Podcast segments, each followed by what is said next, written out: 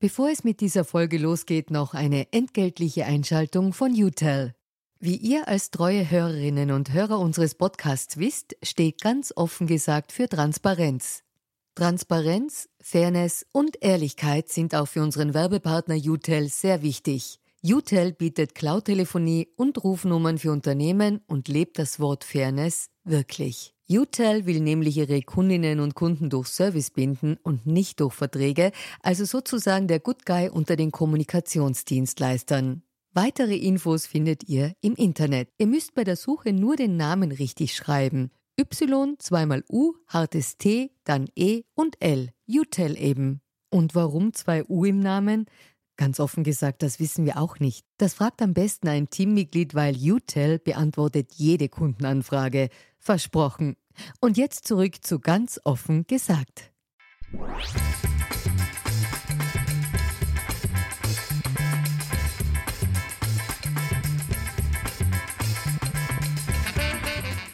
Hallo und willkommen zu einer neuen Folge von Ganz offen gesagt. Zu Gast bei Julia Ortner ist mit Gernot Blümel heute erstmals ein aktiver Politiker, der sich dem Versuch stellt, ein Gespräch abseits des Wahlkampfs zu führen. Das Thema? Das Zusammenspiel von Politik und Philosophie.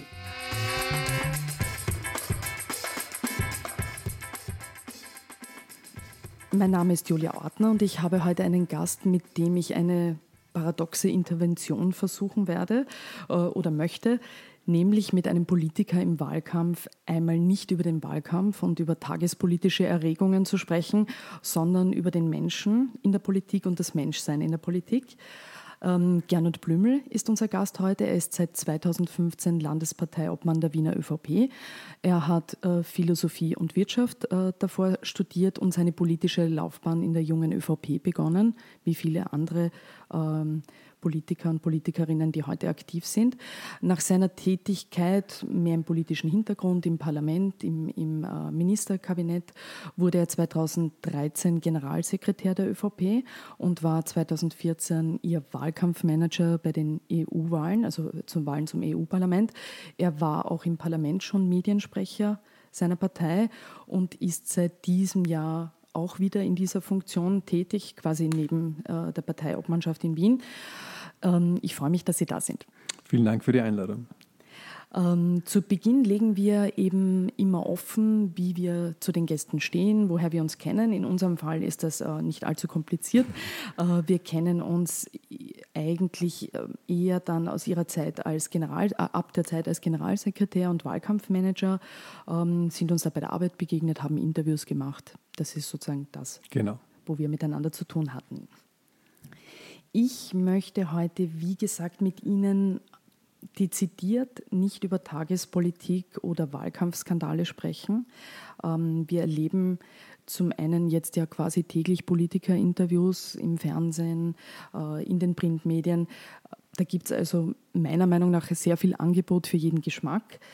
Und außerdem wenn man es ehrlich betrachtet, also ganz offen gesagt, wie wir es ja versuchen, kann man in Wahlkampfzeiten einfach kaum mehr ein richtiges Gespräch, ein offenes Gespräch mit einem Politiker, einer Politikerin führen. Ähm, also ich würde Ihnen dann Fragen stellen, die Sie so vielleicht nicht beantworten wollen. Dann würde ich irgendwelche sinnentleerten Nachfragen stellen. Dann wäre ich genervt, dann wären Sie genervt. Und ähm, ich denke, wir sparen uns das für dieses Format lieber gleich und versuchen es also einmal mit einem Gespräch, wenn das in Ihrem Interesse ist. Gerade deswegen habe ich mich sehr über die Einladung gefreut. Super. Wir werden unser Bestes tun, das hinzukriegen, trotz Wahlkampf. Ähm, wie weit kann man als Politiker, als Politikerin überhaupt noch Gespräche mit Menschen außerhalb der eigenen Partei führen? Und bei welchen Gelegenheiten ist das möglich für Sie? Also ich denke jetzt nicht an Hüttenabende mit Journalisten oder an Sommerempfänge, sondern an andere Gelegenheiten vielleicht. Naja, so kompliziert ist das gar nicht aus meiner Sicht, weil ähm, man geht ja nur dann in die Politik, wenn man sich generell für Politik interessiert. Das heißt, ich glaube, im Normalfall äh, hat man auch vor dem Politiker-Dasein schon viel über Politik gesprochen. In meinem Fall ist es so, dass ich äh, von meinem Elternhaus her äh, sehr politisch sozialisiert worden bin, aber nicht, weil meine Eltern politisch aktiv waren, sondern weil Politik am Küchentisch einfach regelmäßig Thema war. Und ich bin äh, damit aufgewachsen. Bei Familienfeiern oder größeren Zusammenkünften ist eigentlich vor allem und immer politisiert worden. Und das hat mich einfach dadurch schon interessiert. Und ich bin dann, als ich äh, nach dem Bundesheer zum Studieren nach Wien gegangen bin, äh, eben in die junge ÖVP eingetreten, weil ich mir gedacht habe, äh, einerseits, einerseits interessiert es mich, andererseits findet man schnell Anschluss in der großen, weiten Stadt. Und insofern ist es gar nicht so anders geworden, weil Politik in den auch privaten Gesprächen immer schon Thema war. Und das Private hat sich auch zu etwas Beruflichem verändert. Deswegen war der Übergang ein recht fließender. Und der Unterschied äh, ist, ich sage mal, abgesehen von Interviews mit Journalisten, wie Sie auch gesagt haben, eigentlich gar kein so großer zu früher. Wie weit kann man sich das dann aber erhalten, genau so wie Sie meinen, diese Gesprächskultur mit Menschen, die nicht im eigenen politischen Kreis tätig sind? Wie, wie kriegt man das überhaupt hin? Es kommt einfach darauf an, mit wem man sich umgibt, äh, wen man trifft und, und wie offen man mit Menschen umgeht und spricht. Und das ist nicht nur der Vorteil und das Schöne am Politiker-Dasein, dass es gefordert ist, sondern man bekommt auch die Möglichkeit, als Politiker mit sehr vielen spannenden Menschen zu sprechen. Das habe ich, also ich finde zwei Dinge am Politiker-Dasein total ähm, spannend und, und äh, ähm, bin dankbar dafür. Das eine ist, dass es fast so was ist wie ein tägliches Studium, also wie täglich in die Schule gehen, weil äh, man mit allen Themen konfrontiert wird, die es einfach so gibt. Egal, ob das Wirtschaftspolitik ist, egal, ob das Gesellschaftspolitik ist, ob das Sozialpolitik ist. Und es ist ja nicht so, dass jeder Politiker in jedem Gebiet ein Experte sein kann. Geht ja gar nicht. Aber ein bisschen so wie im Studium oder in der Schule, man bekommt überall einen recht guten Einblick. Und das ist eigentlich ein tägliches Lernen und das ist was Schönes, Spannendes. Und das Zweite ist, ähm, dass äh, auch wenn die Politik, ich würde mal sagen, mittlerweile äh, vielleicht einen etwas angekratzten Ruf hat, dass doch kaum jemand ablehnt, mit Politikern zu sprechen, wenn er die Möglichkeit hat. Und das gibt einem die Möglichkeit, mit vielen spannenden, interessanten Persönlichkeiten ins Gespräch zu kommen, die, dass man, was man sonst vielleicht nicht hat. Und deswegen, äh, das ist der zweite große Aspekt, den ich sehr schätze an der Tätigkeit, weil auch das sehr bildet. Gut, Sie, Sie ein schönes Plädoyer für den Politikerberuf gleich. Ähm, Wahlkampf allerdings, ich sage Selfies, Auftritte, bei Kirchtagen aller Art. Äh, Neustifter Kirchtag ist zum Beispiel in Wien ein beliebter, äh, beliebter Politiker-Treffpunkt. Äh, Hände schütteln, also all diese Rituale des Wahlkampfs sind aber dann doch eher die Antithese zu echter Kommunikation. Äh, es ist eine eigene Art von Kommunikation, zweifellos. Ähm, das gehört auch zum politischen Handwerk dazu. Das ist weder äh, positiv noch negativ zu sehen, sondern ist einfach ein Faktum. Und das ist auch vielleicht ein bisschen das Faszinierende daran, Politiker sein zu dürfen, äh, dass man für vieles zur Projektionsfläche wird und dass man auch in diese Situation kommt, eben viele Hände, schütteln zu dürfen und dass äh, viele Leute ähm, auch herkommen und reden wollen, auch wenn es nur über ein kurzes, äh, kleines Anliegen ist, aber es wird dann oft sehr persönlich. Also ein Wahlkampf ist was extrem Spannendes, wobei ich dazu sagen muss, dass wenn man es nur im Wahlkampf machen würde, das wäre schon der erste Fehler. Ähm, der ständige Kontakt und das ständige direkt mit den Leuten in Kontakt sein ist eine absolute Notwendigkeit, sonst verliert man schnell äh, die Bodenhaftung, glaube ich. Wie viel äh, Raum und Zeit hat genau dieser direkte Kontakt mit normalen äh, Menschen, Bürgern und Bürgerinnen abseits von Wahlkampfzeiten bei Ihnen? Also ich würde mal sagen, dass zumindest drei, vier Abende in der Woche äh, gefüllt sind damit. Es geht um Diskussionsveranstaltungen, wo man eingeladen wird, äh, wo man Rede und Antwort stehen darf. Das sind mir persönlich die liebsten Formate, wenn man kurz mal also für 10, 15 Minuten äh, seine, seine politischen Standpunkte darlegen kann und dann eine Stunde lang mit den Leuten diskutiert. Das ist mein persönliches Lieblingsformat. Ähm, und das passiert, wie gesagt, mindestens drei, vier Tage in der Woche. Insofern ist der Unterschied zu Wahlkampfzeiten vielleicht gar nicht so groß, wie manche das von außen sehen würden. Mir ging es jetzt auch um die Klarheit dessen, was man äh, spricht und was man in Gesprächen mit Menschen ausspricht. Ähm, Sie als studierter Philosoph Wittgenstein hat uns ja die Welt des Aussprechbaren, die Schönheit klarer Sätze ähm, sehr schön veranschaulicht in seinem Traktatus. Und er kommt ja auf diesen Satz, den ich auch immer wieder gut und richtig finde in der Theorie. Äh, was man, also was sich überhaupt sagen lässt, äh, lässt sich klar sagen und alles, wovon man nicht sprechen kann, darüber soll man schweigen. Ist aber eine kluge Regel, die in der Politik nicht wirklich funktioniert, oder? Ja, also der Tractatus Logico Philosophicus ist ja auch dafür gedacht, eine Leiter zu sein, mit der man auf ihr, mit ihr über sie hinwegsteigt. Das heißt, wenn man sie erklommen hat, dann ist sie eigentlich schon wieder unnütz, schon wenn wieder man auf einem nächsten ja? Level angekommen ist. Das ist in der politischen Kommunikation sicherlich nicht so, weil ähm, ähm, Im Journalismus allerdings auch nicht meistens. Das Ja, ich mir muss man fast- ehrlicherweise sagen. Ja. das habe ich mir fast gedacht. Ja. Natürlich sind die Kommunikationsregeln etwas andere als im ähm, Traktatus von Wittgenstein, würde ich mal schade. sagen. Was, naja, zum Teil schade ist, weil ähm, äh, ich weiß nicht, wie ich es genau formulieren soll, aber manche versuchen, komplexe Sachverhalte komplex darzustellen. Es gibt auch die Theorie, dass äh, in der Organisationstheorie, dass äh, je komplexer das Umfeld wird, desto komplexer muss äh, die Organisation werden, um das Umfeld abbilden zu können und erfolgreich sein zu können. In der Kommunik- Kommunikation glaube ich, dass es genau umgekehrt ist. Je komplexer das Umfeld ist, desto einfacher muss die Sprache sein, gerade wenn man als Politiker nicht nur äh, 5% von Experten in einem Bereich erreichen möchte, sondern äh, möglichst viele Menschen in der Bevölkerung ähm, ihnen erklären will, wie man die Dinge sieht und was man davon hält. Da ist Einfachheit eine Notwendigkeit. Aber Und das- Einfachheit muss halt nicht Klarheit sein. Ähm, Oder naja, ist es oft nicht? Ne? Je nachdem, wie man sieht, wenn man Klarheit als Wissenschaftlichkeit und wissenschaftliche Korrektheit interpretiert, dann wohl eher nicht. Aber Klarheit im Sinne von eine klare Botschaft rüberbringen, die verständlich ist, dann schon. Ich meine, wenn Sie in der, bei der Philosophie bleiben, äh, wenn Sie sich einen, einen, äh, ein Kantwerk durchlesen, das ist ein Drama. Der äh, verwendet Schachtelsätze aus dem Lateinischen einfach nur auf Deutsch. Also Kant zu verstehen ist eine fast Unmöglichkeit, aber nicht, weil er dumm ist, im Gegenteil, sondern weil er einfach eine Sprache verwendet, die es schwierig macht, ihn zu verstehen. Deswegen ist er nicht dumm, im Gegenteil, aber es ist eine andere Kunst, die Dinge klar auszudrücken, sodass sie möglichst viele Menschen verstehen. Und das ist in der Politik eben anderen Gesetzmäßigkeiten natürlich auch unterworfen. Wie erleben Sie jetzt äh, gerade auch, weil ich ja auch sagte, äh, die Sprache in der Politik, im, im Journalismus, wie erleben Sie jetzt persönlich Journalisten und Journalistinnen ähm, sozusagen die andere Seite der Politik?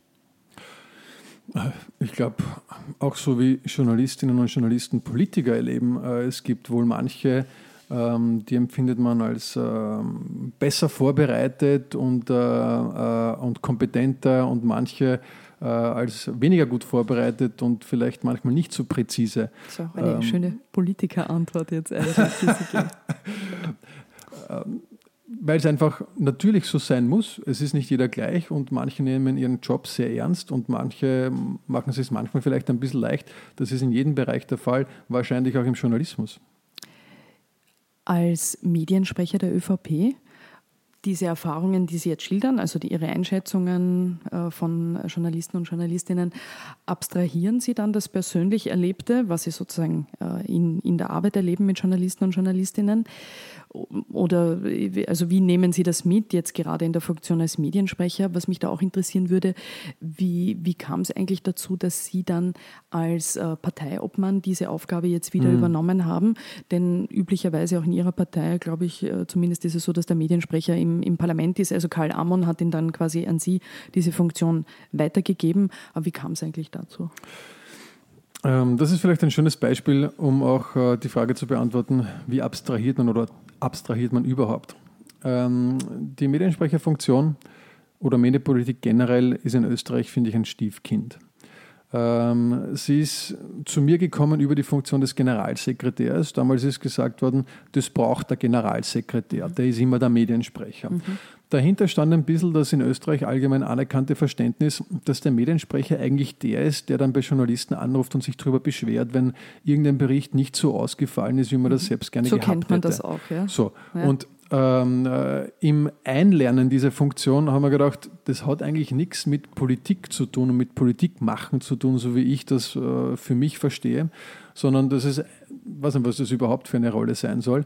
Ähm, und äh, deswegen glaube ich, weil das eben so allgemein anerkannt war, dass das so sein muss, dass man das durchbrechen hat müssen. Und als ich es dann nicht mehr sein durfte, zu dem Zeitpunkt habe ich mich zumindest schon so weit eingearbeitet gehabt, dass ich äh, die Industriemedien äh, ein bisschen verstanden habe und echte Politik machen wollte. Und deswegen war es mir auch wichtig und ich bin froh, dass ich es jetzt wieder sein darf, weil ich glaube, dass gerade der Bereich sehr, sehr unterbewertet ist und auf eine andere Art und Weise äh, behandelt werden muss. Ein Beispiel unter Medienpolitik versteht man in Österreich noch immer landläufig ORF-Personalpolitik. Und das ist eigentlich genau das, worum Oder vieles, was im ORF passiert. Worum es nicht generell, gehen darf. Also ja. hm? ganz oft, wenn ich die Frage höre, Sie sind doch Mediensprecher, kommt danach eine Frage zu ORF-Personalpolitik, was aus meiner Sicht gar nichts äh, damit zu tun haben sollte, weil äh, Medienpolitik genauso wie Wirtschaftspolitik, genauso wie Standortpolitik, sowie Sicherheitspolitik die Rahmenbedingungen für den gesamten Medienstandard definieren und vorgeben sollte. Das ist die eigentlich politische Arbeit. Es ist ja nicht die politische Arbeit, einen Medienkonzern zu führen. Das müssen die Manager und Medienmacher äh, leisten. Das ist deren genuine Aufgabe. Die Aufgabe der Politik muss es sein, die Rahmenbedingungen zu gestalten. Und insofern auch die Frage, abstrahiert man zwischen den Erlebnissen mit Journalisten und äh, dem, was man dann medienpolitisch verfolgt, äh, natürlich, weil das eine aus meiner Sicht gar nichts mit dem anderen zu tun haben kann. Das klingt äh, nach einem sehr hehren Ansatz, wenn Sie sagen, die Politik ist es zum Beispiel eben nicht, in ein Unternehmen wie den ORF einzugreifen, personalpolitisch, äh, strategisch, wie auch immer. In der Praxis wissen wir aber als Österreich, dass das natürlich passiert äh, seitens der Politik, zumindest, dass es immer wieder Versuche gibt, nicht? Deswegen halte ich auch den Binnenpluralismus in so einem großen Medienkonzern für total wichtig. Äh, ein Konzern, der täglich äh, knapp sechs Millionen Österreicherinnen und Österreicher erreicht, ähm, da ist es, äh, und der natürlich durch ein ORF-Gesetz im staatlichen Einfluss steht, weil alles, was gesetzlich in der Form geregelt ist, wird sich nie gänzlich äh, von einem parlamentarischen äh, oder politischen Einfluss lösen können, ist es wichtig, dass es unabhängigen Journalismus im ORF gibt und einen Binnenpluralismus. Das heißt, dass da nicht einer irgendwie sagen kann, da gehen jetzt alle in die Richtung oder da gehen alle in die Richtung. Das halte ich für den wesentlichen Aspekt in einem Land wie Österreich mit, mit eben 8 Millionen, ein bisschen mehr Einwohner, äh, bei einem Konzern, der einen Gutteil dieser Menschen täglich erreicht. Ganz, ganz wichtig. Wobei man sagen muss, Pluralismus, jetzt wieder auch eine Frage der Definition, aber gerade auch Pluralismus äh, gibt es ja aktuell in, im ORF als Konzern durchaus, weil sie haben ja dann, ich sage jetzt, was sie, wenn Sie sich anschauen, die Radioprogramme, die es gibt und äh, dann den aktuellen Dienst genau, am Berg, die Magazine, absolut. also es gibt ja eigentlich das, was Sie ansprechen, gibt es ja an sich. Nicht? Also absolut, nur es gibt Konsens. immer wieder Tendenzen, dem entgegenzuwirken und das zu zentralisieren. Und die Unabhängigkeit der Redaktionen, die halte ich für extrem relevant, gerade in einem Konzern, der so groß und bedeutungsvoll ist, was äh, die Informationen in Österreich betrifft. Medienpolitisch wird es ja auch natürlich in der Zeit, ist, ist natürlich jetzt im Wahlkampf auch immer interessant, aber auch nach der Wahl interessant werden, wie es weitergeht, auch gerade äh, wenn wir über den ORF sprechen, aber das werden wir äh, ja dann sehen. Sie sind jetzt gerade auch in der Funktion als Medienpolitiker. Hat man bei Ihnen so den Eindruck, andere Kollegen und Kolleginnen sind auf den sozialen Medien, auf Twitter aktiv, sind damit auch sehr erfolgreich, weil sie sich äh, quasi eine Gefolgschaft abseits des Apparats aufbauen, indem sie mit, mit dem Publikum viel kommunizieren. Bei Ihnen habe ich den Eindruck, dass äh, Sie sich da weniger drum pfeifen, um diese, äh, also um dieses viel kommunizieren, was andere Politiker durchaus schon machen. Ich habe nachgeschaut, wenn ich nicht falsch gesehen habe, das letzte Mal haben Sie am 21. September selbst etwas getwittert und das war ein, ein Veranstaltungshinweis auf eine Medien medienpolitische Diskussionsrunde, bei mhm. der Sie äh, dabei waren, an der Sie teilgenommen haben. Sind Sie zu scheu oder zu wichtig für die sozialen Medien? Äh, definitiv weder noch. Ähm, nichts, nichts davon. Weder, weder okay. zu scheuen noch zu wichtig. Okay. Ähm, soziale Medien gibt es ja Unterschiede. Eine, eine flächendeckende Reichweite oder eine möglichst große Reichweite zu erzielen, äh, um einen direkten Kanal aufzubauen zu Leuten, die einem, ähm, ich würde mal sagen, nicht ausschließlich schlecht gesonnen sind. Da ist Facebook sicherlich äh, das äh, richtigere Medium dazu. weil du mit deinen Fanseiten Leute ähm, dauerhaft informieren kannst, die sich für dich interessieren. Also das machen wir sehr, sehr intensiv, wenn Sie sich das angesehen haben.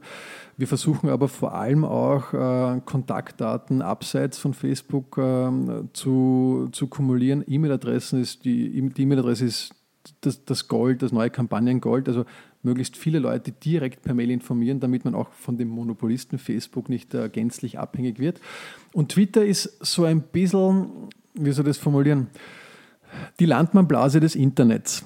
Ähm, ich sage immer da, wo die Journalisten und Politikberater wohnen. Ja, genau. Und, und Politiker ein paar, ja. Das, das äh, drückt es, finde ich, auch schön aus. Es ist eine gewisse Blase in Österreich. Und deswegen glaube ich, nicht ähm, in der Form relevant an Leute zu kommen, wie es beispielsweise Facebook oder andere Kampagnen sind, sondern es ist ein bisschen so die, die, die meinungspolitische Echokammer und es ist extrem zeitaufwendig, sich da ständig zu involvieren. Es ist äh, manchmal auch recht frustrierend, würde ich mal sagen, ähm, weil äh, man relativ wenig Applaus bekommt als Politiker. Und ich glaube nicht, dass die Wirkung für den Aufwand steht. Ich glaube, das ist eher etwas für ähm, eben die Blase und da sollte man auch schauen, dass man eher zu den, ich würde mal sagen, richtigen Menschen kommt, als die Blase ständig zu bedienen. Also, wenn ich Sie richtig verstehe, Sie denken für Politiker nicht so unbedingt das wesentliche Medium aus Ihrer Perspektive, halt für Journalisten eher, weil dass halt eben auch so in, diesem, in dieser Blase, wie wir es jetzt immer nennen, auch die Möglichkeit ist, sich auszutauschen, wichtig zu machen. Ja, ich merke es einfach ganz stark, wenn ich, am Freitag war ich Hausbesuche machen in Otterkring zum Beispiel, keinen Menschen interessiert dort, was auf Twitter abgeht. Die Leute äh, haben auch ein anderes Medienkonsumverhalten, als wir das alle tun, die beruflich da involviert sind. Deswegen zu glauben, dass man mit einer äh, sehr hohen äh, Twitter-Aktivität den normalen Österreicher erreicht, den man auch erreichen will als Politiker mit seiner Botschaft, äh, den man ansprechen möchte, den man überzeugen möchte, ist ein absoluter Irrglaube. Und deswegen äh, verwende ich die Zeit vielleicht ein bisschen lieber für Hausbesuche als für ähm, äh, Twitter-Gefechte. Mhm. Ich sehe schon, das ist deprimierend für manche, für manche von uns, die gerne was auf Twitter machen, aber wir nehmen das jetzt so. Ähm wir sprachen zu Beginn schon äh, über diese Diskrepanz oder die Schwierigkeit, auch als Politiker äh, im Gespräch zu bleiben, im echten Gespräch, in echter Kommunikation zu bleiben. Wie viel Raum bleibt dem Menschen und dem Menschsein überhaupt Ihrer Ansicht nach in der politmedialen Welt? Also wir sprachen von ehrlichem Austausch mit anderen Menschen, ähm, aber auch Selbstreflexion sich zu den eigenen Schwächen bekennen, Unsicherheiten zeigen, Angst vielleicht auch einmal oder mhm. Furcht in irgendeiner Form von einer Situation zeigen, vielleicht auch große Freude zeigen. Also alles, was den Menschen ausmacht, das ist doch alles für einen Politiker nicht drinnen. Zum Teil gebe ich Ihnen da recht, zum Teil stimmt so nicht ganz. Ähm, man sieht es ja gerade, äh, wenn man sich die ich würde mal sagen, Medientrainings oder so ansieht, was angeboten wird über die Zeit hinweg. Ich habe das mal versucht, uh, mir aufzulisten, was da angeboten worden ist in den 90ern, in den Nullerjahren und jetzt. Und es hat sich schon sehr verändert von, du musst auf eine bestimmte Art und Weise wirken, hin zu, du musst möglichst authentisch sein. Und das finde ich eigentlich eine sehr schöne Entwicklung, weil uh, gerade ähm, in den modernen Medien, wo es auch viel um bewegt Bild geht, äh, das Schlimmste Unauthentizität ist. Und jeder Mensch hat natürlich verschiedene Facetten an sich. Klar ist aber auch, dass man im Leben immer verschiedene Rollen hat. Man hat in der Familie eine bestimmte Rolle, man ist der Sohn, äh, der Bruder, ähm, man ist in einer Beziehung äh, in einer anderen Rolle, man ist in der beruflichen Tätigkeit in einer bestimmten Rolle. Das heißt ja nicht, dass das unterschiedliche Persönlichkeiten sind. Das sind ja alles verschiedene Facetten einer Person.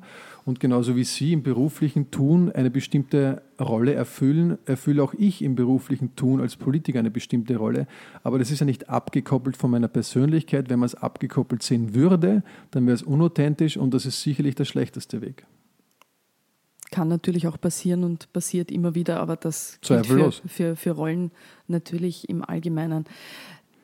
Ich erlebe viele Politiker und Politikerinnen eigentlich erst dann als befreite Menschen, wenn sie die Politik verlassen haben. ähm, weil wenn sie auch in irgendwelchen Hintergrundgesprächen oft mit äh, Politikern, also jetzt aus meiner Perspektive, oder Gesprächen unter vier Augen ähm, sind, dann bleibt, äh, bleibt äh, der, der Politiker, die Politikerin natürlich doch irgendwie in der Rolle auch, von der wir jetzt sprachen, muss ja auch irgendwie in der Rolle bleiben ich sehe da immer ein Bild von mir vom letzten Frühsommer.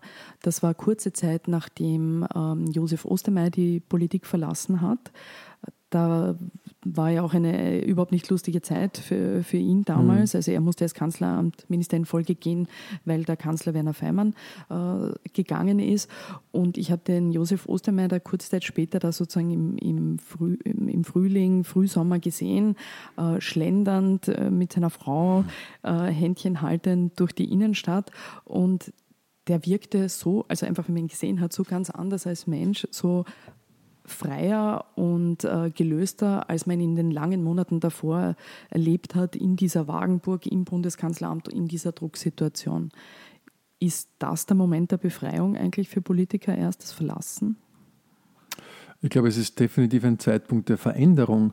Äh, gerade wenn man lange in, der, in einer spitzenpolitischen Funktion war, dann prägt das natürlich das gesamte Leben. Es gibt ähm, von der Zeit her würde ich mal sagen, wenige berufliche Tätigkeiten, die einem so in ihrer Gesamtheit in Anspruch nehmen, wie das Politiker sein. Das ist aber auch ähm, das Schöne daran, weil wie gesagt, es spricht jeder mit einem, man äh, lernt viele spannende Leute man lernt ständig was dazu. Das ist in anderen Berufen halt auch nicht so. Wenn man so will, dann ist diese intensive Drucksituation ein vielleicht ein bisschen die Downside des Ganzen, wobei das wird man immer empfinden, wenn man in Funktionen tätig ist, wo man eben viel Verantwortung hat, denn man hat nur dann Druck, wenn man viel bewegen kann, glaube ich. Ähm, es ist definitiv eine Veränderung, das habe ich auch bei anderen Menschen schon gesehen, die aus der Politik ausgeschieden sind. Ich habe den Josef Ostermeier, wir sind ja lange gemeinsam in der Koordinierung gesessen. Ich habe genau, die Ministerratskoordinierung ja gemacht und habe ihn da ähm, auch kennengelernt, auch schätzen gelernt, viel von ihm gelernt, also ein, ein schlauer Kopf und ihn dann auch danach einmal getroffen, ähm, nachdem er ausgeschieden ist einfach um auch das Gespräch zu suchen und weil es mich immer interessiert, wie wirkt sich auch die Veränderung aus auf die Perspektive. Und ich kann bestätigen, dass er sehr locker ähm, äh, auch geworden ist. Das ist wahrscheinlich ein Teil dessen, was man als die Veränderung des Danach bezeichnen kann. Aber irgendwelche positiven Seiten wird es wohl haben, Politiker zu sein, sonst würden es nicht so viele so intensiv versuchen. Gut, das sagen Sie jetzt natürlich als jemand, der mittendrin ist im Politikerleben, muss man sich das ja auch sagen als Politiker stelle ich mir vor, ist es manchmal auch wahnsinnig anstrengend, wenn wir jetzt wieder von der Rolle sprechen, in der man nun mal ist, doch dann immer so tun zu müssen, als wären einem Untergriffe, persönliche Angriffe ähm, nicht egal, aber als würden sie einen nicht verletzen. Wie gehen Sie mit dem um? Das äh, ist schon richtig, dass das hart sein kann wenn sich auf einer politischen Ebene abspielt, dass äh, man inhaltlich angegriffen wird, äh, dass äh, andere Leute nicht deiner Meinung sind, dann ist das alles völlig in Ordnung. Äh, das gehört auch dazu. Das ist äh, das, was man vielleicht auch im Wahlkampf unter Negative Campaigning äh, definieren kann. Das heißt, dass der politische Mitbewerber versucht, ähm, das, was einem an der Positionierung nicht passt, aufzuzeigen und ähm, seinen Sympathisanten noch näher zu bringen. Das ist absolut in Ordnung und gehört in einer Demokratie wirklich dazu. Das Dirty Campaigning, wo es dann darum geht, die Person an sich schlecht zu machen, das ist schon einen Schritt zu weit aus meiner Sicht, weil da geht es nur mehr um negative Energie und äh, weniger um politische Inhalte. Ähm, ich habe das also ich habe es für mich so gehalten, ich lese mir keine Forenkommentare äh, auf äh, Standard.at mehr über mich durch beispielsweise, äh, aber auch in anderen Bereichen. Twitter ist manchmal auch recht intensiv. Ähm, das gewöhnt man sich halt mit der Zeit ab. Es bringt ja auch nichts, sich ständig damit zu befassen, ähm, wenn andere Leute halt einen versuchen, äh, irgendwie runterzumachen. Da muss man schon sowas wie eine gesunde, dicke Haut entwickeln und es geht aber auch mit der Zeit, weil man lernt ja auch dazu, auch in dem Umgang mit solchen, äh, mit solchen Anfeindungen. Und solange es nicht auf eine zu intensiv kampagnenartig geführte äh, Weise auf einen zukommt, glaube ich, ist es machbar. Genau deswegen äh, kritisiere ich sehr scharf das, was ähm, jetzt aufgetaucht ist, auch im Wahlkampf. Jetzt, jetzt sind Diese, wir doch im Wahlkampf, ja. Aber das, ja, es kurz, bietet sich einfach kurz landen wir im Wahlkampf. notwendigerweise ja. an, das so aufzuzeigen, weil wenn das mit einer Strategie, mit einer Planung, mit einer perfiden Absicht gemacht wird, dann, dann überschreitet das aus meiner Sicht wirklich alle Grenzen. Gut, wir, haben, wir, wir sind jetzt kurz äh, drinnen gelandet im Wahlkampf, äh, verstehe ich natürlich aus Ihrer Perspektive. Ähm, gehen wir vielleicht wieder raus aus dem, die Geschichte, über die Sie sprechen, die jetzt natürlich ein äh, großes Thema ist in den Medien äh, rund um Berater, SPÖ, äh, Facebook-Seiten, ähm, kennen ja äh, die Hörer und Hörerinnen sicher. Und wir versuchen eben jetzt wieder ein bisschen rüberzukommen. Ähm, weil Sie eben jetzt meinten, äh, der Umgang, wenn man im, also als Angriffsziel ist, über einen professionellen Punkt hinaus. Sie selber jetzt, äh, wenn Sie ähm, sich selbst reflektieren, welchen ethischen Prinzipien, welchen Moralbegriff, wenn man es so groß nennen will, fühlen Sie sich denn verpflichtet jetzt in der Arbeit als Politiker äh, und wie oft verstoßen Sie dagegen? Hm. Also relativ einfaches ethisches Grundprinzip ähm, dass der Mensch niemals nur als Mittel, sondern immer zugleich auch als Zweck gesehen werden muss, auch in der politischen Auseinandersetzung. Das äh, ist nicht von mir, das ist ein altes kantisches Zitat, aber wenn man sich daran hält, dann kann man, glaube ich, nie ganz falsch gehen. Es ist natürlich so, dass man in der politischen Auseinandersetzung ähm, den politischen Gegner aufs Korn nimmt, ihn vielleicht auch zum Rücktritt auffordert, ihm vielleicht auch politische Unfähigkeit vorwirft aber das ist aus meiner Sicht auch das höchste Maß und darüber hinaus sollte man nicht gehen. Ähm, dass jeder Politiker in seiner Funktion eine Projektionsfläche für Themen ist, ist klar, das bringt das auch mit sich in der politischen Auseinandersetzung. Aber darüber hinaus darf man nicht gehen, weil sonst wird der Mensch nur mehr, zum Mittel, nur mehr als Mittel gesehen und nicht zugleich auch als Zweck. Und das wäre dann wieder die menschliche Würde wenn uns als Menschen die Welt ähm, verschlossen bleibt, widerständig ist, äh, ist das ja bei Heidegger eine Grunderfahrung des Menschseins. Äh, haben Sie oder hatten Sie in Ihrer Tätigkeit auch schon das Gefühl, ins äh, Nichts hineingehalten zu, zu sein, wie, wie das Heidegger ja ausdrückt?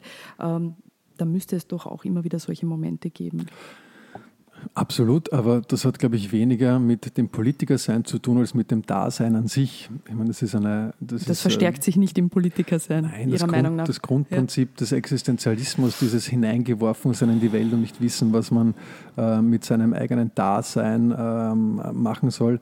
Dieses Existo, das Herausgestelltsein aus dem eigentlichen Sein, ist ja diese Grundemotion, die bei Kierkegaard begonnen hat und dann bei den Existenzialisten eben tiefgreifender um sich gegriffen und auch in einer Zeit, wo das politisch sicherlich sehr beeinflusst war. Wir haben äh, Anfang des, äh, des 20. Jahrhunderts die großen Weltkriege, Depressionen, viel Veränderung.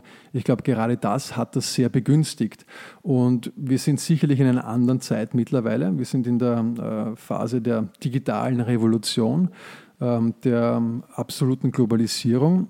Und da können aus meiner Sicht ähnliche Gedanken auftreten, weil die Welt auf eine Art und Weise komplex geworden ist und sich so schnell verändert, dass man in ihrer Rezeption nicht, vielleicht nicht ganz mithalten kann. Und das könnte ein ähnliches äh, Gefühl auslösen, wie das herausgestellt sein aus dem Dasein, wie es die Existenzialisten beschrieben haben. Ich glaube, es gibt aber auch ganz viele andere Möglichkeiten, die Welt zu sehen. Also ich mag ja beispielsweise den, den, den altgriechischen Zugang des Blicks auf die Welt. Das ist ein sehr unverstellter. Also das, was man äh, sieht, ist äh, auch äh, immer Anteil am Wahn mhm. und weniger dieses Verstellte und, und ähm, ähm, extrem subjektivistische. Also man kann sich auch trainieren, die Dinge anders zu sehen. Sie waren ja als jugendlicher Schüler in einem ähm, katholischen Gymnasium bei den Salesianern. Welche Rolle spielt die Religion und der Glauben heute in Ihrem Leben? Eine sehr persönliche auf jeden Fall. Äh, ich finde die Trennung von äh, Kirche und Staat, von, Re von Religion und, Staat sehr gut und wichtig. Äh, aber man darf ähm, auch nicht vergessen, dass Religion wenn ich es jetzt mal nicht religiös sehen würde, so etwas wie Sinnstiftung ist. Ähm, ob ich da jetzt ein philosophisches Konstrukt daraus mache oder es als äh, unmittelbare Glaubenslehre sehe, das bleibt jedem selbst überlassen. Die Suche nach dem Sinn, äh, das war ja auch in der letzten Frage schon angesprochen, äh, des Existenzialismus, ist etwas, was den Menschen nie ganz loslassen wird. Und da können Religionen und haben Religionen immer eine wichtige Rolle im Leben der Menschen eingenommen. Äh, in einer säkularisierten Welt heißt es ja nicht, dass es weniger Sinnsuchende gibt. Das heißt nur, dass die Antwort auf die Sinnfrage woanders gefunden oder gesucht wird als in Religionen. Klar ist, dass die, das, äh, das Suchen nach Halt gerade in einer globalisierten Welt eine immer wichtigere Rolle spielt. Und ich glaube, dass es ähm, auch darin ein bisschen liegt, dass es manchmal zu radikalisierten religiösen Strömungen kommt, weil eben ähm, die einfache Erklärung in einer komplexen Welt oft das ist, wo sich Leute hinwenden, wenn, wenn sie glauben, es nicht mehr zu schaffen. Insofern äh, verstehe ich jeden, der eine ausgeprägte religiöse Haltung hat. Äh, bei mir ist es etwas sehr Persönliches und äh, ich finde, das ist in, einem, in der Rolle eines Politikers auch gerade das Richtige. Gibt es ähm, für Sie dennoch, ähm, ich sage jetzt mal, Stellen, gerade auch in der Bibel, Lieblingsbibelstellen, die Ihnen irgendwie auch ein, ein Leitfaden manchmal sind in Ihrem Denken und Handeln? Gibt es sowas? Wenn Sie zurückdenken an Ihre Schulzeit oder auch an die Ausbildung vielleicht, aber auch gerade an die Schulzeit? Naja, also Genesis war, also der ganz Beginn war immer etwas, was irgendwie äh, diskutiert worden ist, sowohl im Philosophieunterricht als auch im Religionsunterricht. Am Anfang war das Wort, was ist das Wort? Ist es Geist, ist es Kraft, ist es Gott, ist es, äh, ist es der Logos, was ist es? Das ist ja letztens auch die, letztlich auch die Frage, die, die sich ähm, die alten Griechen gestellt haben, was ist der Beginn, was ist die Arche, was ist der Ursprung? Und das ist eigentlich die Bibelstelle, die mir äh, am intensivsten äh, im Kopf ist. Von, äh, von der Bedeutung her würde ich meinen, dass das Neue Testament der relevantere Teil der Bibel ist, weil sowas wie die Aufklärung des Alten Testaments ist, eine gänzlich andere Sichtweise auf die Welt, weniger martialisch, weniger brutal, ähm, wesentlich mehr unter dem Aspekt der Nächstenliebe. Also das ist der Teil, der sicherlich der angenehmere ist. Gut, aufs Alte Testament kann man sich heute wahrscheinlich als Politiker gar nicht berufen. Würde Dank. ich zumindest niemandem raten, ja, dass er es wirklich macht.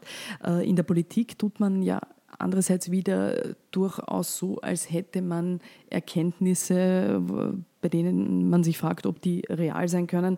Also gerade beim Thema Wahrheit. Äh, es gab auch, äh, also es gibt im, im Wahlkampf gab es Plakate einerseits, glaube ich, wo der Sebastian Kurz oben war, so irgendwie so mit tun, was richtig ist. Also man mhm. tut das Richtige.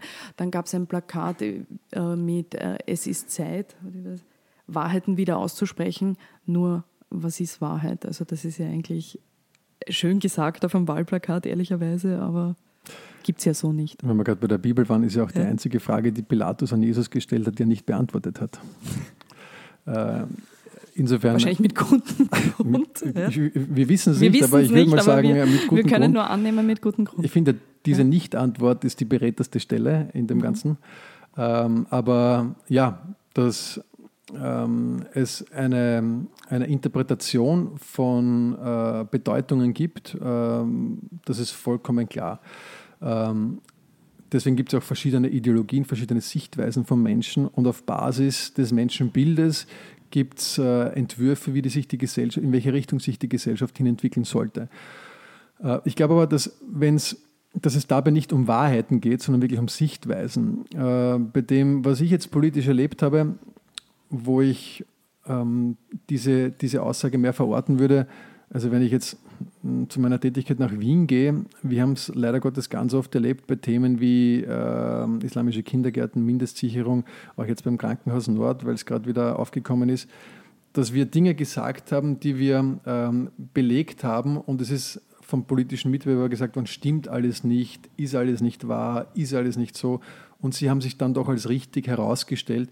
Das ist das, was ich im politischen Diskurs unter das ist wahr subsumieren würde. Mhm. Okay, unser zweiter kleiner Ausflug in den Wahlkampf. Äh, aber ich verstehe es ja. Ich verstehe es ja. Es ist schwer, da rauszukommen. Danke für Ihr Verständnis. Ja, ich bin durchaus verständnisvoll.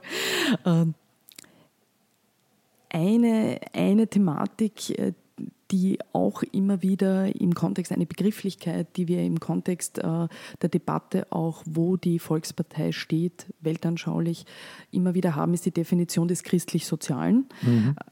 Es gibt jetzt äh, die Politiker und Politikerinnen der ÖVP, definieren sich als Christdemokraten. Viele sagen auch äh, von sich, dass sie also christlich-soziales Denken, christlich-soziale Wurzeln haben, auch wenn das so nicht mehr im Parteiprogramm steht. Doch, tut's. Aber nicht mehr in der Form wie früher. Also es steht sehr prominent sich, drinnen und als Grundlage. Aber es hat sich. Das weiß das ich deswegen, Bild, weil ich das neue Programm ja, selbst aber es hat sich, ja, Aber es hat sich das Bild ähm, ja insofern geändert, dass man heute gerne von der Definition des Christdemokratischen spricht und das christlich-soziale ist halt eine Definition, die es schon lange gibt, so meine ich es. Ja. Mhm. Ähm, die Frage ist, Sie haben sich ja eben auch mit dem intensiv schon äh, im Studium beschäftigt, äh, ist auch Teil Ihrer Diplome, das, das muss ich allerdings ablesen, der Personenbegriff in der christlichen Soziallehre und Philosophie unter der besonderen Berücksichtigung von Vogelsang, Lugmer und Messner. Ich hoffe, ich habe es richtig genau. abgeschrieben. Punkt also das genau. heißt, Sie haben sich äh, mit diesem Thema auch äh, als äh, äh, wissenschaftlich besch äh, beschäftigt. Also an Sie als Auskenner dieses christlich-soziale, wenn wir das so nennen. Wo ist die ÖVP heute christlich-sozial, wenn wir jetzt stark in der Debatte haben, Kürzungen im Sozialbereich bei Flüchtlingen, bei Menschen in der Mindestsicherung? Denn ich glaube, darin sind wir uns einig, ähm, wenn wir jetzt von der christlichen Soziallehre ausgehen, geht es ja darum, auch den Menschen die schwächer sind, zu helfen. Und da ist ja Solidarität, das Solidaritätsprinzip ein Grundprinzip der christlichen Soziallehre. Wie geht sich dieses christlich-sozial heute für Sie aus? Absolut. Also ein bisschen eine längere Antwort. Ähm, Gerade ist das schön bei diesem Podcast, dass man ein bisschen ausholen darf und in die Tiefe gehen darf. Ähm, die christliche Soziallehre ist zuallererst mal ja eine Philosophie und keine Religion. Ähm, sie ist in dreierlei Hinsicht begründbar. Einerseits dogmatisch, wenn man das möchte, andererseits empirisch, aber auch rational. Und deswegen halte ich es für äh, eine auch über die, über die Zeit hinweg dauernde mögliche taugliche Basis für eine politische Grundeinstellung. Denn wie sieht sie aus? Äh, das Grundprinzip der christlichen Soziallehre ist, äh, welche Sicht hat man von der menschlichen Person? Und die Person wird anders als im Liberalismus und im Sozialismus nicht entweder kollektiv oder individualistisch definiert, sondern die Person hat eine Individual- und eine Sozialnatur. Das heißt, sie hat eine unverbrüchliche Würde als Individuum, die man, ihm auch nicht, die man ihr auch nicht nehmen darf, aber um gänzlich Mensch sein zu können, das heißt, sich verwirklichen zu können, braucht der Mensch immer den anderen Menschen. Die Gesellschaft. Die Gesellschaft, wenn man so will. Dieses Wechselspiel. Und ja. daher kommt auch das Grundprinzip der Solidarität. Es ist die Aufgabe ähm, jedes Menschen, dem anderen Menschen, wenn er eben nicht Teilhabe an der Gesellschaft haben kann, weil er zu schwach ist, ihm diese zu ermöglichen, weil sonst wäre er in seiner Menschenwürde beschnitten und das würde nicht diesem Menschenbild entsprechen.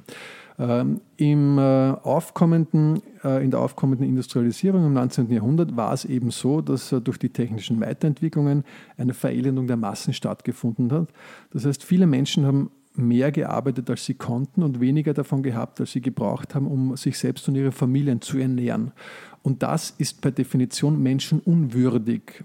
Und deswegen hat es christlich-soziale Politiker gegeben, die gesagt haben, wir müssen das ändern. Sozialgesetzgebungen, Sozialversicherungen etc., auch mit anderen politischen Bewegungen gemeinsam. Das heißt, der Impetus war, die soziale Frage der damaligen Zeit zu lösen, dass eben Menschen von dem, was sie tun, nicht leben können, das muss geregelt werden. Und zum Glück ist das getan worden.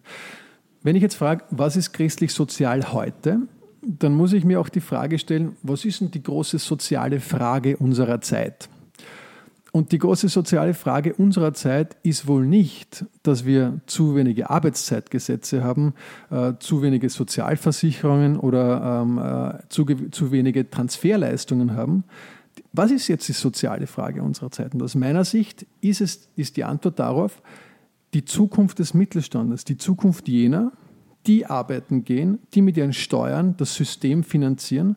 Wenn denen so viel genommen wird, dass sie selbst kaum mehr davon haben als jemand, der eben nicht einzahlt, dann halte ich das für die große soziale Frage der heutigen Zeit. Denn äh, jeder soll Hilfe bekommen, der sie braucht. Absolut richtig, hundertprozentig notwendig. Das Konzept der bedarfsorientierten Mindestsicherung ist an sich ein gutes. Es funktioniert nur dann nicht mehr, wenn es jeder bekommt, egal ob er es braucht. Und das ist aus meiner Sicht der große Unterschied in der Sichtweise. Wir wollen, dass jeder Hilfe bekommt, der es braucht. Aber wenn es jemand nicht wirklich braucht, sondern es nur ähm, möchte, weil es angenehm ist, dann hat er keinen Anspruch drauf und dann gehört das geregelt, weil das ist ungerecht gegenüber jenen, die mit ihren Steuern das System finanzieren. Das halte ich für einen zutiefst christlich-sozialen Ansatz. Das ist jetzt Ihre Definition. Man könnte allerdings auch sagen, oder ich versuche es jetzt so, nachvollziehbar, also dieser Fokus auf den mittleren Bereich der Gesellschaft, den Mittelstand, wie Sie auch sagen. Man könnte allerdings auch sagen oder argumentieren, dass die ähm, soziale Frage unserer Zeit äh, wohl auch jene ist, was wir mit den Menschen machen, die eben nicht mitkommen mit den Entwicklungen, die sind halt mehr und es werden mehr. Sie werden auch mehr werden durch die Digitalisierung. Sie haben vorhin das schon angesprochen. Äh, das heißt, wir, wir haben ja nicht nur in der Mitte natürlich Menschen, die unter Druck sind mit Abgaben und äh, äh, Steuern etc., sondern wir haben natürlich gerade in den unteren Einkommensschichten sehr, sehr viele Menschen, die unter Druck sind, noch viel mehr unter Druck sind. Und das ist, ist halt einfach auch eine, eine Realität. Und wenn man jetzt zum Beispiel, also deswegen finde ich christlich-sozial immer interessant in der Definition. Ähm, Sie werden ja sicher auch diskutieren mit, mit vielen äh, Leuten über dieses Thema. Aber wenn, wenn man jetzt, äh, was ist mit dem Caritas-Direktor, der Präsidenten Landau jetzt äh, diskutiert oder mit, mit Priestern darüber redet, ist die Definition von christlich-sozial doch eben oft eine andere als die, die Sie jetzt nennen. Ich bin auch nicht Priester, sondern Politiker. Nein, Sie sind ÖVP-Politiker. Ähm, und äh, eine Aufgabe davon, Politiker zu sein, ist es auch, ähm, das Gesamte der Gesellschaft zusammenzuhalten. Und ich bin hundertprozentig der Meinung, und das ist unsere moralische Verpflichtung, all jenen zu helfen, die sich nicht selbst helfen können, wo Sie auch gesagt haben, dass die unter die Räder kommen. Deswegen halte ich es ja auch für so gut und richtig, dass im jetzigen äh, Programm von Sebastian Kurz gerade die unteren Einkommensschichten stärker entlastet werden und sehr, sehr intensiv entlastet werden, weil äh, dort ist äh, der höchste Handlungsbedarf. Klar ist aber auch, dass ein Sozial- und Wohlfahrtsstaat, den wir haben und den ich aufrechterhalten möchte, nur dann aufrechterhalten werden kann, wenn es genügend Leute gibt, die einzahlen. Und wenn das so unattraktiv gemacht wird, einzuzahlen, dass es, dass es die Leute, dass es, dass es Wut gibt, dass es äh, Verzweiflung gibt, dann spaltet genau das die Gesellschaft und das nimmt die Grundlage, um den Leuten äh, helfen zu können, die es auch wirklich brauchen. Insofern glaube ich nicht, dass man darüber streiten kann, äh, wie es auszulegen ist, sondern Hilfe, zur Selbsthilfe ist das Grundprinzip. Das wird Ihnen auch der Caritas-Direktor so bestätigen. Es geht nicht darum, ein bedingungsloses Grundeinkommen einzuführen. Das ist ja wieder das, ein anderes Kapitel. als eine bedarfsorientierte Mindestsicherung sind ja zwei Paar Schuhe. Genau, aber ja. In Wien beispielsweise ist es de facto zu dem geworden, weil nicht kontrolliert worden ist, wer es bekommt. Das ist ja immer unsere Kritik gewesen, die letztlich der Rechnungshof auch belegt hat.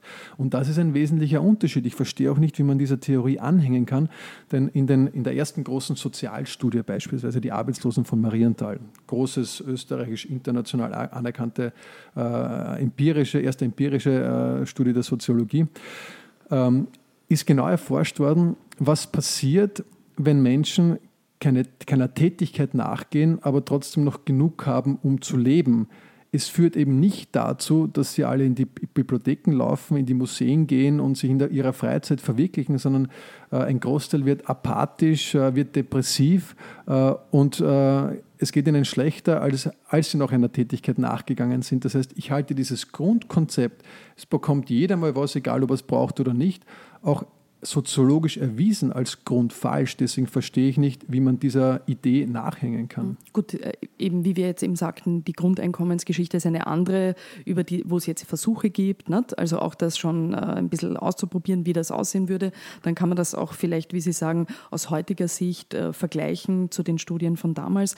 Aber bei der Mindestsicherung ist es dennoch so, ähm, weil Sie natürlich in Wien zuständig sind für Ihre Partei, aber da wissen wir auch, da, dass natürlich deswegen auch auch viele Mindest- oder sehr, sehr viele Mindestsicherungsbezieher in Wien sind, weil halt Menschen äh, gerade, wenn es äh, sozusagen in die, in die Städte ziehen, wenn es äh, irgendwie schwierig ist, in ihrer ländlichen Umgebung oder so einen Job zu finden, wo es noch schwerer ist, dass die Stadt auch deswegen Anziehungspunkt ist und dass es auch nicht ganz unlogisch ist, dass dann halt hier mehr Bezieher sind als irgendwo draußen am Land. Und zum anderen ähm, wissen wir auch, das werden ja Sie auch wissen, dass in, der, in den äh, Daten der Mindestsicherung, dass es halt sehr viele Menschen, ich habe jetzt die Zahlen nicht, äh, äh, leider jetzt nicht im Kopf, aber sehr viele Menschen, die da drinnen sind, sind, ein Teil sind Kinder, ein Teil sind Leute, die einfach eine Form von Einschränkung haben, mit der sie sich sowieso konstant schwer tun werden am Arbeitsmarkt. Sind viele Alleinerzieherinnen, die durch die Kinderbetreuung äh, es schwerer haben rauszukommen. Also äh, die Debatte darüber, wie viele dann wirklich äh, da gerne in diesem System verharren und eben nicht wieder in die Leistung gehen, äh, die kann man führen. Aber ich glaube, so einfach ist sie nicht. Naja, was schon relativ eindeutig am Tisch liegt, ist, natürlich gibt es einen Großstadtfaktor beim Thema Mindestsicherung. Aber das ist aber Wien, auch nach, logisch. Ah, ist absolut oder? nachvollziehbar, hundertprozentig. Ja. Aber dass Wien bei 20 Prozent der Einwohner Österreichs ähm, 75 Prozent oder 70 Prozent der Mindestsicherungsbezieher hat, das ist so nicht auf den Großfakt, aus dem Großstadtfaktor zurückzuführen. Naja, weil auch, ich glaube, mittlerweile es viele... Hat ja auch der, es hat ja auch ja. der Rechnungshof äh, gezeigt, der Wiener Rechnungshof, dass es äh, Probleme in der Vergabe gibt. Da ist äh, Mindestsicherung ausbezahlt worden auch an Kinder, die es so gar nicht gibt, nicht auffindbar waren. Diese, diese die Fälle, wird, Missbrauchsfälle werden Sie aber in jedem ist, Sozialsystem haben. Naja, aber nicht in so ausgeprägter Form, wie es es in Wien gibt, das muss man schon sagen, ähm, die, äh, wo, wo die Einrichtungspauschale von 1500 äh, Euro vergeben wurde, egal äh, ob man es gebraucht hat oder nicht, es ist kein Beleg, kein, kein Nachweis, gar nichts verlangt worden. Und das hat, und das muss ich jetzt auch, wenn wir jetzt tief, polit, tief tagespolitisch drinnen sind, schon noch sagen, als die bedarfsorientierte Mindestsicherung eingeführt worden ist in Wien 2010, ähm, da hat es ähm, äh, zwei Parteien gegeben, die dagegen gestimmt haben, die FPÖ und die Grünen in erster Lesung, mit der Begründung, dass sie zu niedrig ist. Und eigentlich war deren Idee, dass es ein bedingungsloses Grundeinkommen geben soll. Und de facto ist es in Wien zu dem geworden. Das hat schon politisches System, das war gewollt, das ist ja nicht mal ein Geheimnis. Nur dafür war es nicht gedacht und wir sollten es bei dem belassen, wofür es gedacht war, nämlich zur Wiedereinstiegshilfe in den Arbeitsmarkt, zur Überbrückung einer schwierigen Phase als Hilfe zur Selbsthilfe. Da stehen wir 100 Prozent dahinter. Gut, das ist jetzt Ihre Sicht. Lassen wir das jetzt mal so stehen. Ich habe eben Argumente versucht dagegen zu nennen, aber es ist natürlich ein großes sozialpolitisches Thema. Natürlich Absolut. auch, was man real sagen muss, und das wollte ich vorhin noch anmerken, dass natürlich auch viele Menschen jetzt, äh, die einen Flüchtlingsstatus haben, einen anerkannten, äh, in der Mindestsicherung dann sozusagen den Anspruch auf Mindestsicherung haben und natürlich viele von diesen Menschen dann auch nach Wien kommen und in Wien leben. Dadurch ist das sicher ein, ein Thema, dem man sich sozialpolitisch widmen muss. Die Frage ist eben aus, aus welchem Blickwinkel. Was mich zum äh, Schluss auch noch äh, interessieren würde, ähm, es gibt ja, wir sprachen jetzt auch über christlich-soziale Vorstellungen oder, oder das Bild, die Begrifflichkeit. Äh, die Begrifflichkeit Linkskatholik, ist das ein, ein, äh, ein Begriff in Ihren Augen, ist das mehr Beleidigung oder mehr Auszeichnung? Also bei mir daheim ist es was Positives, sage ich. Okay. Ich weiß nicht, wie Sie das sehen. Zu mir ist es noch nie gesagt worden. Insofern habe ich mir keine Gedanken darüber gemacht, ob es positiv oder negativ gemeint ja, ist. Aber verwenden Sie Nein. es? Sie verwenden es nicht. Es ist für Sie kein Begriff. Es ist interessant. Also, wüssten, ja. vielleicht habe ich es mal unbewusst verwendet, aber äh, es ist jetzt äh, keine politische Kategorisierung in der Sie, in, in, der Sie einteilen in, diesem, äh, in, diesem, in diesen Fragen. Vielleicht noch äh, der Terminus christlich-sozial, wo wir jetzt diskutiert haben. Vielleicht ist das auch oft schwierig nachzuvollziehen, was man damit meint und eben auch heute in der mhm. Politik heute meint. Wäre es äh, vielleicht eine Lösung, wenn, wenn Sie jetzt sagen wir als Volkspartei, wir nennen sozusagen diesen, diesen Kernpunkt nicht mehr christlich-sozial, sondern wir nennen das jetzt progressiv-konservativ, unsere Vorstellung oder eben den Begriff äh, anders zu ersetzen. Wäre das eine Möglichkeit, aus dieser Debatte rauszukommen? Diese Marschall-Frage, egal ob, äh, wie Sie jetzt vorher gesagt haben, linkskatholik, progressiv, konservativ, äh, christlich-sozial, ähm, ich glaube, die gelten ja so in der Form nicht mehr wirklich. Man kann sie auch nicht endgültig ausdefinieren. Äh, die, die Begriffssprache ist ja keine Mathematik, äh, keine Frage von logischen Zeichen, die eindeutig zuordnenbar sind. Da wird es immer verschwommene Deutungen geben. Es ist auch die Frage, wie viel gewinnt man, wie viel verliert man, welches Image hat ein Begriff, eine Marke. Ähm, jedenfalls ist die Marke des christlich-sozialen hat einen hohen Wiedererkennungswert. Das ist auch etwas wert. Ähm, ob sie ramponiert ist oder nicht, ist die Frage, das liegt sich im Auge des Betrachters. Hm, aber Sie wollen es nicht aufgeben. Im Gegenteil, weil ja. ich halte es für einen wissenschaftlichen Begriff, einen philosophischen Begriff und den kann, das ist ein Terminus technicus, den kann man nicht einfach nach Belieben ummalen äh, wie eine, eine, wie eine Marke. Das ist für mich persönlich, auch aus meiner, aus meiner Bildung her, ein wissenschaftlicher Begriff. Okay. Zum Abschluss äh, fragen wir unsere Gäste jetzt immer noch kurz eine Einschätzung zum noch laufenden Wahlkampf. Äh, ich denke, bei Ihnen wird es jetzt vielleicht zumindest zum Teil nicht wahnsinnig überraschend sein, was Sie sagen, aber dennoch gefragt, äh, wer wird am 15. Oktober Erster Ihrer Meinung nach? Ich hoffe, die Liste Sebastian Kurz, die neue Volkspartei. Und mit welcher Koalitionsform rechnen Sie? Puh. Momentan, um ehrlich zu sein, mit äh, Rot-Blau, weil ich glaube, dass es für die FPÖ der strategisch beste Move ist, mit der SPÖ zusammenzugehen und die SPÖ, falls sie nicht Erste werden würde, ähm, sich so am ersten im Kanzleramt halten kann. Äh, man wird aber erst sehen am 15., wie es ausgeht. Momentan halte ich das für die wahrscheinlichste Variante. Viele halten ja Schwarz-Blau, beziehungsweise auch schon die Idee einer Minderheitsregierung auch nicht für unwahrscheinlich. Also die Minderheitsregierung halte ich für fast undenkbar, weil, äh, wie das Wort schon sagt, ist man in der Minderheit. Äh, das heißt, die Mehrheit steht gegen einen in der Regel. Wie soll das funktionieren über eine ganze Legislaturperiode? Ich verstehe, wenn man das Experiment am Ende einer Legislaturperiode oder kurz vor einer Neuwahl versucht, aber dass man es am Beginn einer Legislaturperiode versucht, das halte ich für eine sehr kreative Idee. Dann sage ich vielen Dank für das Gespräch. Ich glaube, wir haben über weite Teile geschafft, nicht in den tagesaktuellen Bereich zu kommen. Drei, vier Mal ist es ein bisschen passiert, kann ich aber gut verstehen, weil Sie haben auch Ihre Rolle, wie Sie gesagt haben, und Sie sind Politiker. Ähm, aber ich denke, im Großen und Ganzen haben wir es geschafft, rauszubleiben aus den tagespolitischen Erregungen. Vielen Dank für das Gespräch. Danke für die Einladung.